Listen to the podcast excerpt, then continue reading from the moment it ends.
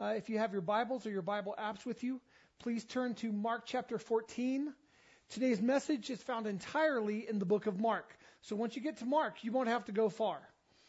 Um, the title of today's message is Believing Jesus. Today's Easter message is about believing Jesus and acting upon what he says. So let's jump right into Scripture right now. Mark chapter 14 is where we will begin. We'll be in Mark 14 for a little bit here, starting with verse 1. So, Mark 14, 1 through 9. It was now two days before the Passover and the feast of unleavened bread. And the chief priests and the scribes were seeking how to arrest him by stealth and kill him. For they said, Not during the feast, lest there be an uproar from the people. And while Jesus was at Bethany in the house of Simon the leper, as he was reclining at a table, a woman came with an alabaster flask of ointment of pure nard, very costly, and she broke the flask and poured it over his head. There were some who said to themselves indignantly, Why was the ointment wasted like that? For this ointment could have been sold for more than 300 denarii and given to the poor. And they scolded her. But Jesus said, Leave her alone. Why do you trouble her? She has done a beautiful thing to me. For you always have the poor with you, and whenever you want, you can do good for them. But you will not always have me. She has done what she could. She has anointed my body beforehand for burial. And truly I say to you, wherever the gospel is proclaimed in the whole world, what she has done will be told in memory of her. The story is about Mary of Bethany, sister of Martha and Lazarus, and most likely a very close relative of Simon the leper. This is a story about believing Jesus. So much so that we respond and we act upon what he says. When Mary anoints Jesus with the oil from the alabaster box, he blesses her and he says, She has anointed my body beforehand for burial. And truly I say to you, wherever the gospel is proclaimed in the whole world, what she has done will be told in memory of her. Friends, this wasn't just a case of Mary showing love for Christ. This wasn't simply Mary expressing devotion or generosity. This was a case of amazing faith. Mary had listened to the teachings of Jesus. Mary had listened to the words of Jesus. And Mary believed what Jesus said. Mary heard when Jesus said that he would be betrayed and arrested and scorned and ridiculed and mocked, that he would be beaten, that he would be killed, and that after three days he would rise again. Mary listened, Mary heard, Mary believed, and Mary responded in a way that reflected that she believed what Jesus had said. I'm going to quickly read three scriptures from Mark chapters 8, 9, and 10. I'm going to read them quickly. The scriptures will be up here on the screen. Um, you can go back to it later.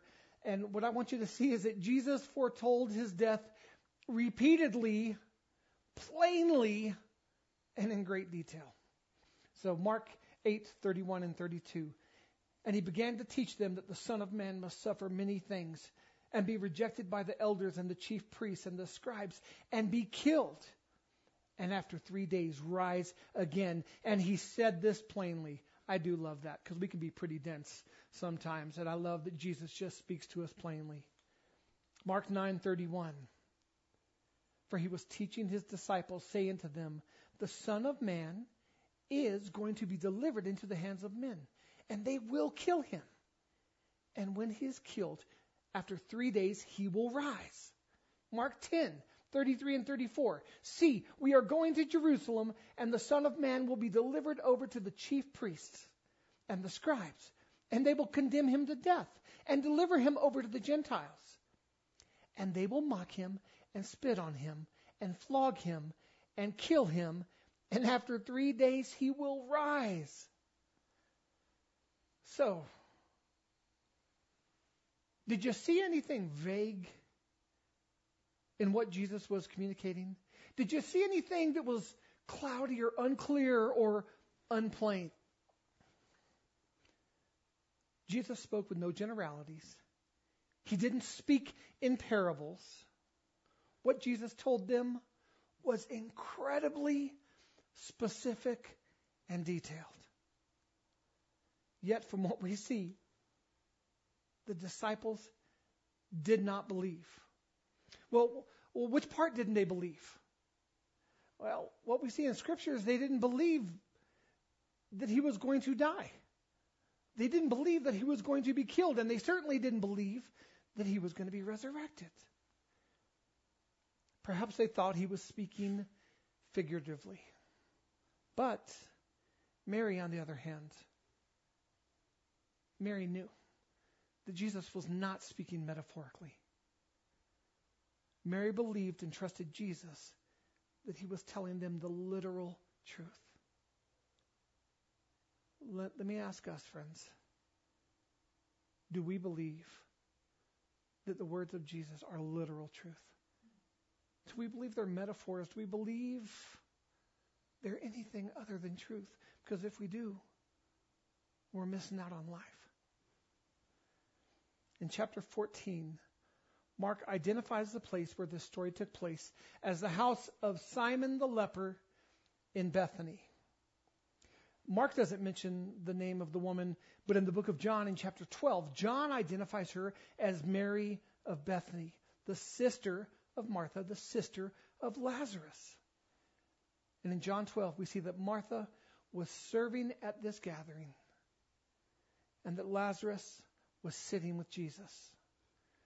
The presence of these three siblings in this story means that Simon the leper may have been their father, may have been their uncle. He was certainly a relative, and, and most probably he was a close relative. Simon the leper had suffered from leprosy, and Jesus had healed him. If I was Simon the leper, I'd be pretty sore about that nickname. Hey, hey look, it's Simon the leper. Uh, no, no, Jesus healed me. Thank you very much. It's just Simon now. I'm good. You're, you're right about that part. It's Simon. But look, I'm healed. I'm clean. I'm good. You know, it's Simon. Hey, no, I told you he lives around here somewhere. Hey, there's Simon the leper.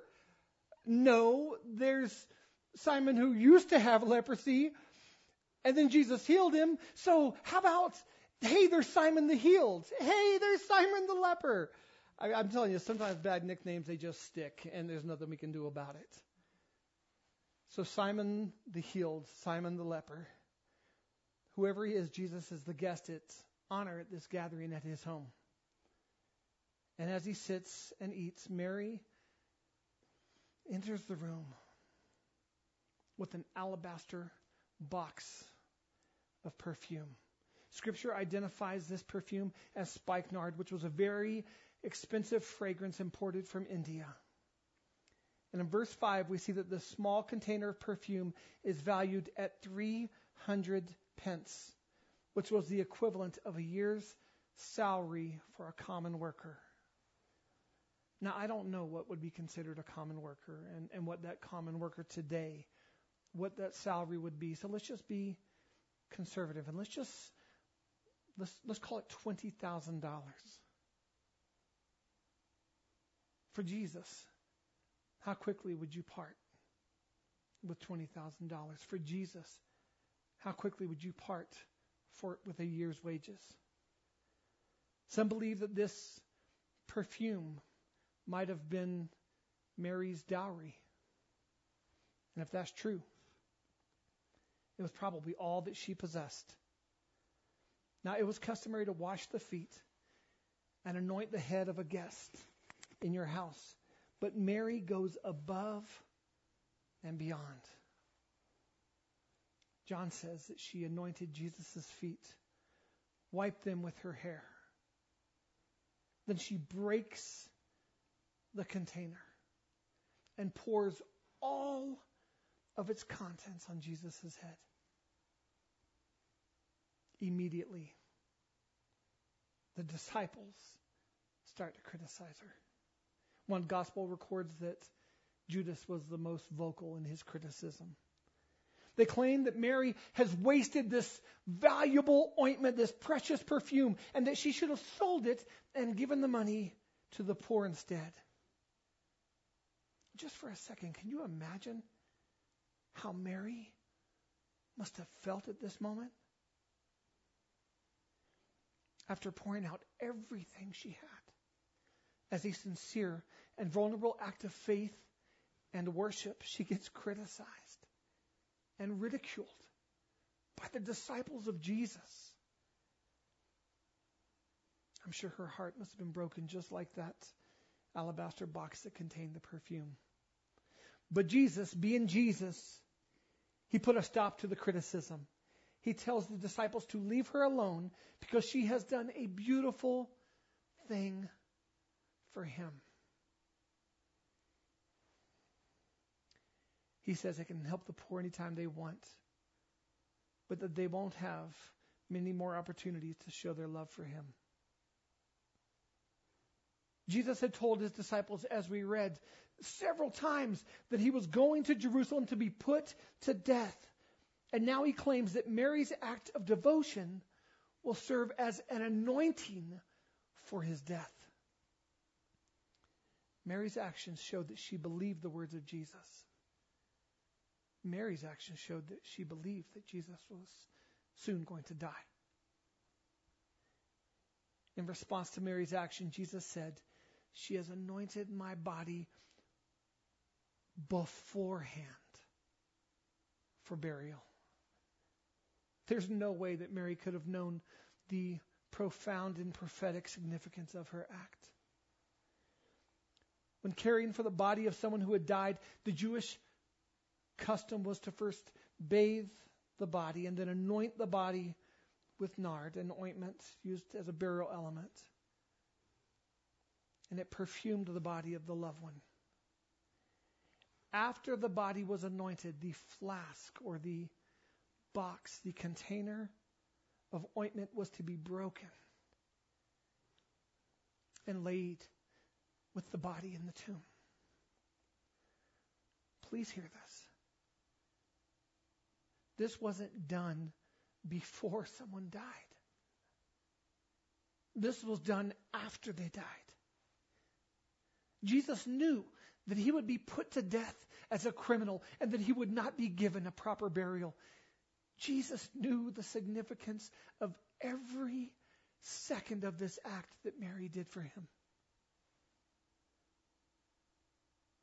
Jesus knew he would be buried without proper anointing, but the Father moved upon this heart of an obedient and listening child, Mary, to make sure that Jesus was anointed. Those in this room with Jesus did not know that Jesus would soon be dead. Jesus goes on to state that whenever the gospel is preached, this story is going to be recounted. Did you know that we're part of the fulfillment of that prophetic utterance of Jesus? Because we're sitting there talking about that, that act, that action, and that belief of Mary right now. But I need to emphasize this. Mary's actions were not praised by Jesus simply because they were done out of love or devotion. Mary's actions were praised by Jesus because of her belief and that she believed so much she responded in action, and that action was to give generously of all that she had.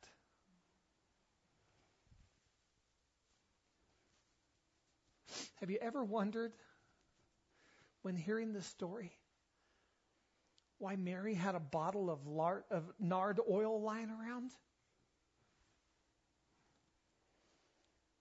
Perhaps because she had this anointment on hand for her brother's burial.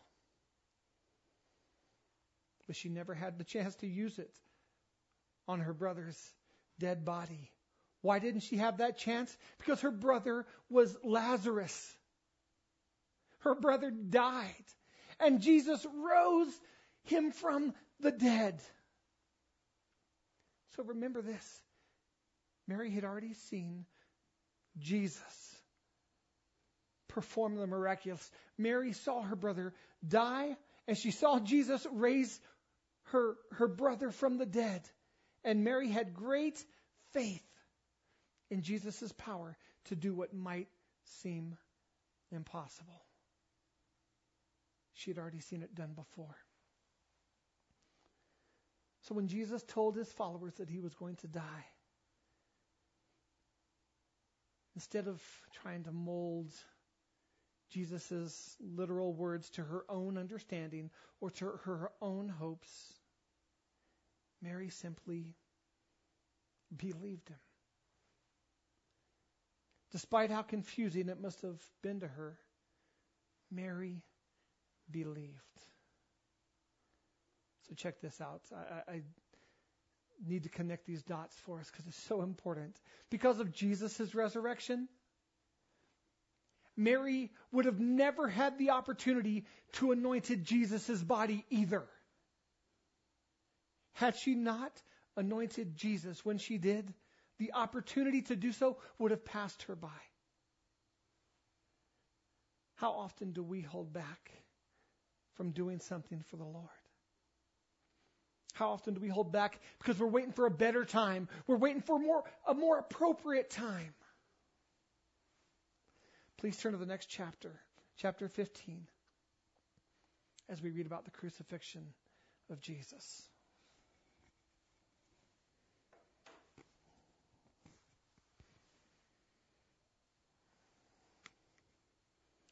Mark 15. We're going to read 25 through 34. And it was the third hour when they crucified Jesus. And the inscription of the charge against him read, The King of the Jews. And with him they crucified two robbers, one on his right and one on his left. And those who passed by derided him, wagging their heads and saying, Uh huh.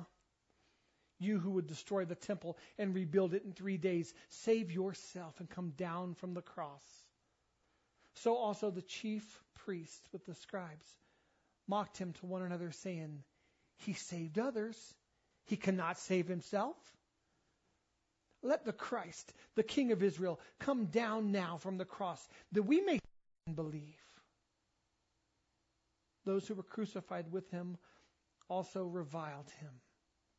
And when the sixth hour had come, there was darkness over the whole land until the ninth hour. And at the ninth hour, Jesus cried with a loud voice,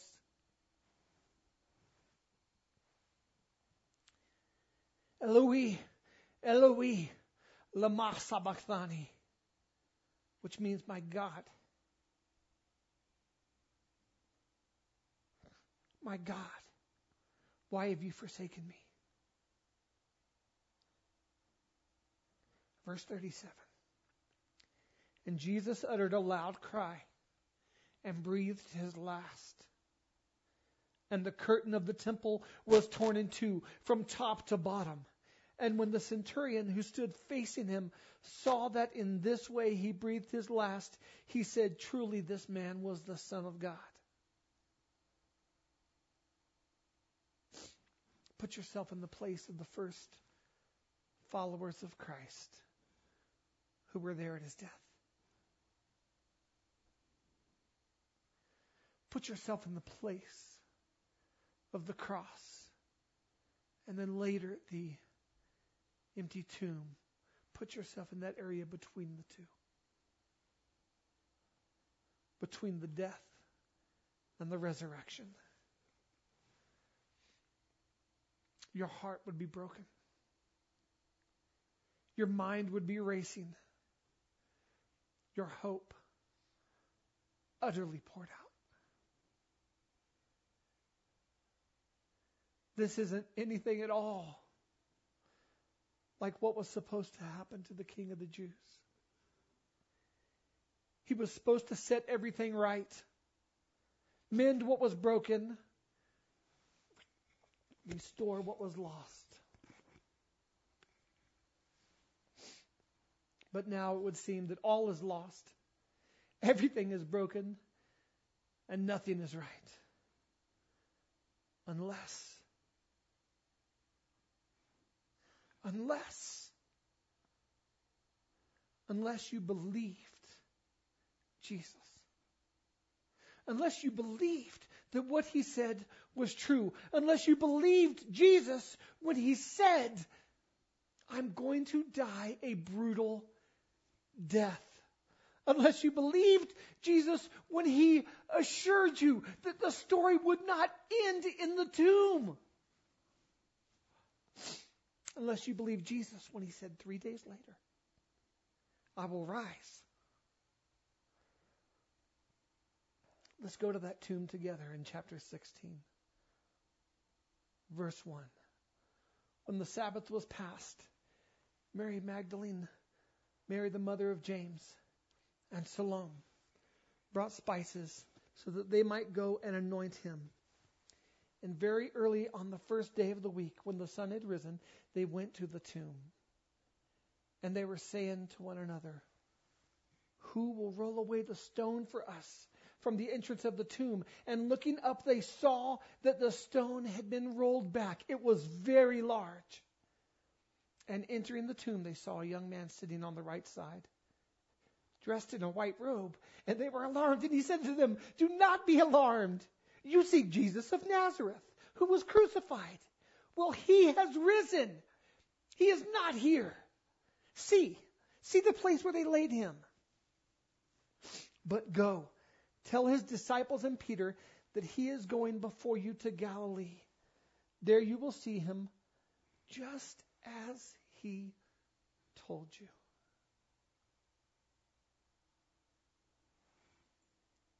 Just as he told you. Mary believed Jesus, even though she didn't understand. Mary believed. And even though what Mary heard had frightened her, she believed.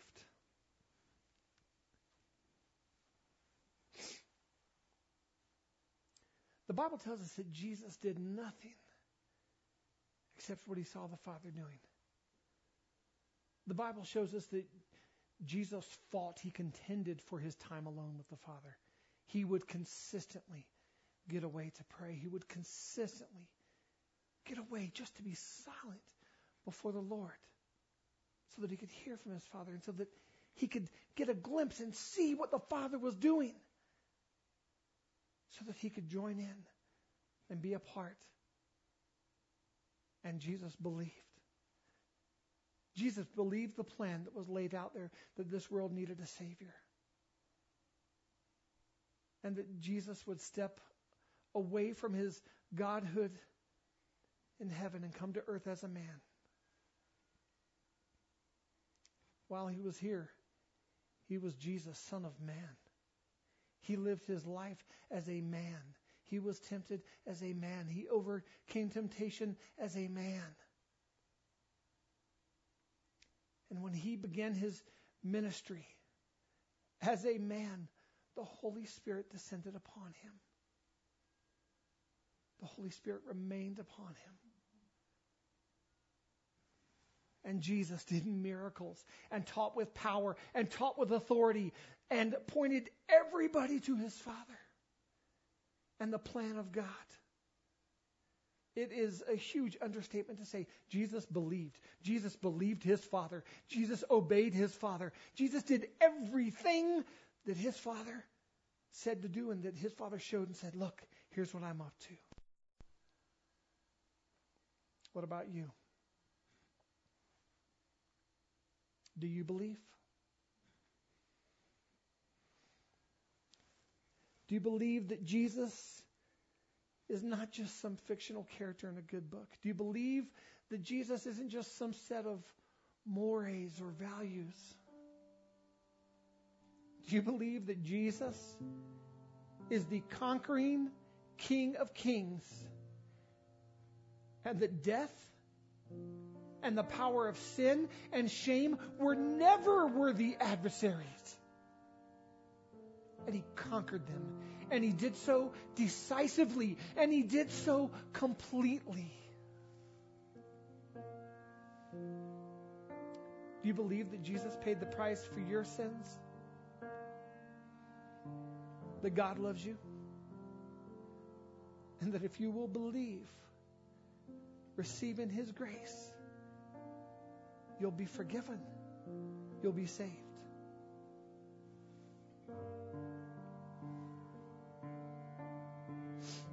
Just like Mary demonstrates,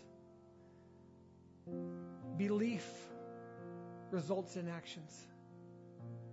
I'm just letting you know it's impossible to believe and that there not be actions that follow. If we believe, if we believe, action will follow. So, what will be your action right now? One of my favorite passages of Scripture, Romans 10, we see this.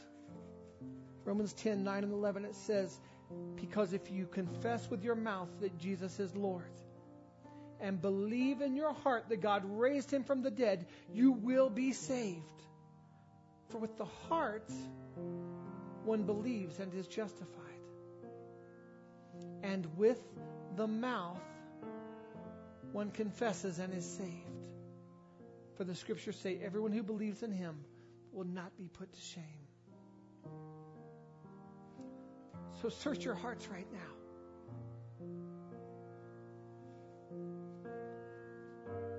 Do you believe? Search your hearts. Do you believe that God loves you?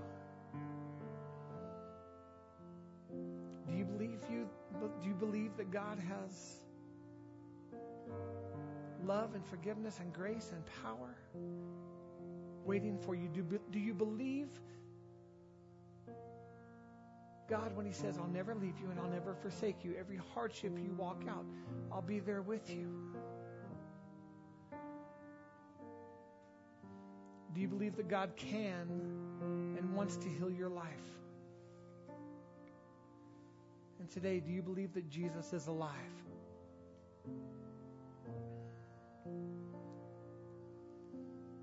If your answer is yes, then make a declaration in your life right now. If your answer is yes, that you believe, then let your action be a declaration. Let your words say, Jesus, I believe you and I believe in you. Jesus, you are Lord. Do it right now, right where you are. If your heart believes, then your mouth has to respond in action. And get used to it, friends, because this responsive action will be the first of many actions. Because when we believe, we can't sit still and not do something to reflect that love, to express that love, to show our devotion, and like Mary, to show that we believe.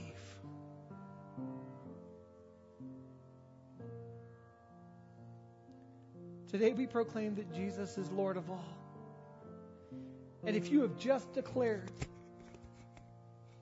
if you have just declared your belief in Jesus, then you now get to experience the benefits of living in his kingdom. Today we proclaim that Jesus has set us free. Free from sin,